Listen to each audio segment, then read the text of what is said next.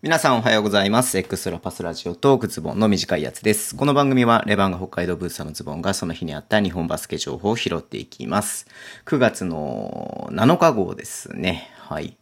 なんか8月も終わるなと思ってたらもう9月も1週間経ったんだね。早いですね。うん。あっという間に B リーグ開幕になるんじゃないのかなっていうふうに思いますけれども。うーんとね、まあいろいろ今日もね、出ていましたので拾っていこうかなっていうふうに思っています。えーと、まずね、3円が、えチームスローガンを発表しました。うん。えっとね、 No Regret っていうね、えーあの、スローガンみたいですけれども、うんと、 regret ね、後悔とかってことで、まあ後悔がないようにっていうことでね、えー、まあなんか出てるのが、 No Regret、悔いなきように私たちは戦う、私たちは走る、私たちは飛ぶ、私たちは魂を燃やす、私たちは失敗を恐れない、私たちは何度も立ち上がる、ハードワークが才能に勝ることを証明する、選手、チーム、スタッフ、クラブ全員が全てのことに対して心を込め、全身、全、ごめんなさい、えー自身が持つ全ての力を出し尽くす、えー決して諦めず、えー勝利に向かって飛び続ける不死鳥のようにということで出てますけれども、なんかちょっと、ノーリグレットね、うん、なんかちょっと他のチームはなんかね、こう一丸となってとかなんかそういう感じのね、あの感じが多い中、結構なんだろうな、こう重い感じがするよね。うん。やっ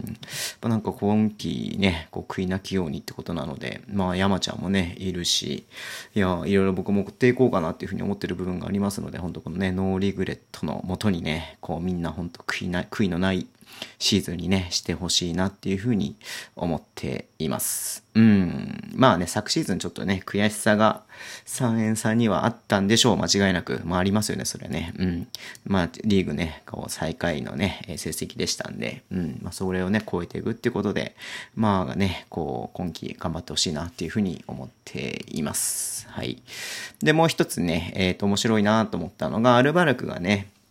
えーファン応援ボイスを募集しますってことで出ていました。うん。まあこれまず開幕戦に向けてってことなんで開幕戦で使われるだけかもしれないですけども、まあファンがね動画とかで撮って、えー映像とかね、音声を、えーこう、アリーナでね、流しますっていう、上映させていただきますって書いてあるんですけれども、なんかね、こう、応援ボイスのガイドムービーっていうのをわざわざね、作っていて、うんと、東京 GO と、えっ、と、レッツゴー東京と D、ディフェンス、うん、の3つをね、なんかこう、撮ってくださいみたいな感じで、それでなんか公式 LINE、ん公式 LINE に送ってもらえばそれで OK みたいでね、いいね、うん。なんかそんな感じで、こう、なんだろうな。えっ、と、まあ、それが映像としてね、あの、ビジョンとかに映し出されるのかもしれないですし、えっ、と、なんていうの、その、単純にね、そこの音だけで流れるかもしれないですし、ちょっとね、細かくは分かりませんけれども、まあね、アリーナにこう、ね、お客さんが全然、こう、数やっぱりさ少ないじゃないですか、入れるのが。うん。まあ、そこを考え、考えて、まあ、音でね、より、あの、この音響で、うん、応援してる感じを出そうっていう風にね、盛り上げようっていうね、試みとして、まあ、すごい面白いと思うんでね、うん。まあまあまあ、なんだろう、他のチームも真似すりゃいいのになって単純に 思うけどね、別に真似したから怒られるものでもないとは思うので、うん。なんかね、これはこれですごくいいなっていう風に思ったので、ちょっと取り上げさせていただきました。はい。で、最後ね、ちょっとね、今日は茨城ロボッツのことちょっとだけ話してね、終わりにしようかなっていうふうに思ってるんですけども、まあ、マーク・トラソリーニがね、一昨日ぐらいだっけあの、合流しましたよっていうね、合流じゃねえや、あの、メッセージが出てましたけども、今日ね、合流したみたいですね。うん。やっぱりね、こう、マークね、レバンガでずっと見てきましたし、ね、すごく好きな選手でしたんで、めちゃめちゃ思い入れがあるんですけども、なんでね、まあ、茨城に移籍ということでね、まあ、今季、B2 でマークがね、どんな活躍をするかっていうのはめちゃめちゃ楽しみではあるんですがね、うん。まあ、茨城どうなんでしょうね。僕の中では茨城結構、あの、強いんじゃないのかなっていうか、絶対強いんじゃないのかなっていうふうに思っていて、うん。で、プレシーズンマッチね、行きたいなと思ってたんですけれども、19日に筑波大学とやって、20日に、えー、宇都宮ブレックスとやるみたいなんで、僕ちょうどその日ね、北海道に飛んじゃいますんで、えっ、と、ちょっとね、見に行くことができないんですけれどもね、うん。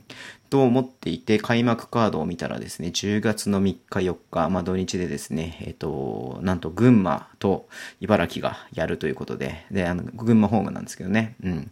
なんで僕ね、個人的にちょっとやっぱり群馬か茨城が強いだろう。まあそのついで仙台かなってね、あの B1 東地区は思っているので、まあ僕の中でもいきなりね、開幕戦が、こうなんていうの、この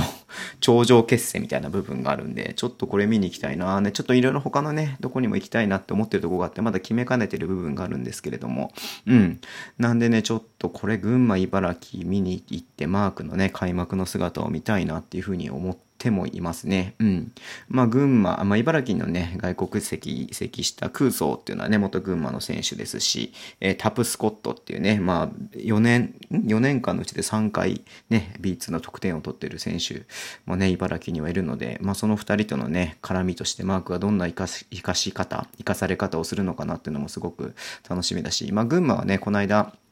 えっ、ー、と、宇都宮との試合見てね、まあ、トレイ・マッキニー・ジョーンズと、えー、な、誰だっけ？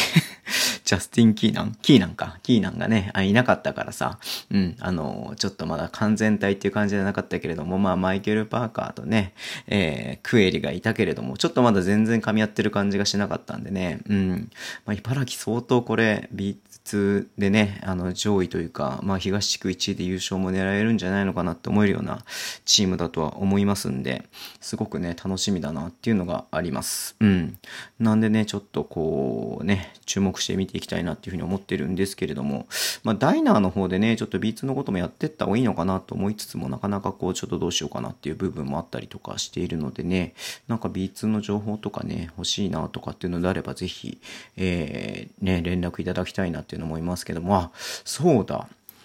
B、あれだね、第2節は、あの、アダストリア、水戸でさ、あの、アスフレとやるんだ。うん、茨城。だから、あの、水戸のね、あの、大きいアリーナ僕行ったことないし、アスフレね、イリアさんもいるしさ、うん。ちょっと、か、2節で行こうかな、水戸に。うん、まあ、そうしようかな。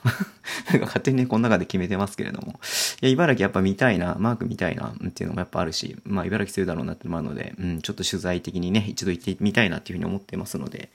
まあ、なんかね、えっ、ー、と、まあ、B2 に関してなんかご意見あればね、えー、ぜひいただきたいなっていうふうに思ってています。はい。ではね、えー、今週じゃねえ、今日はこんな感じで終わりにしたいと思うんですけども、いつもね、あの、ポッドキャスト終わりで収録してるんですよ、この短いやつは。でも今日夜ポッドキャストやるんだけれども、なんかちょっと、なんか開始時間がちょっとまだ今決まってないんでね、あの、まあ今時間があるので夕方の時間なんですけれども、まあ元気なうち撮っちゃおうかなと思って撮っちゃったんですけど、まあこれがやっぱ正解だね。やっぱポッドキャスト終わった後だと疲れちゃって撮る時がなんか元気がないからね、いつもね。うん。ま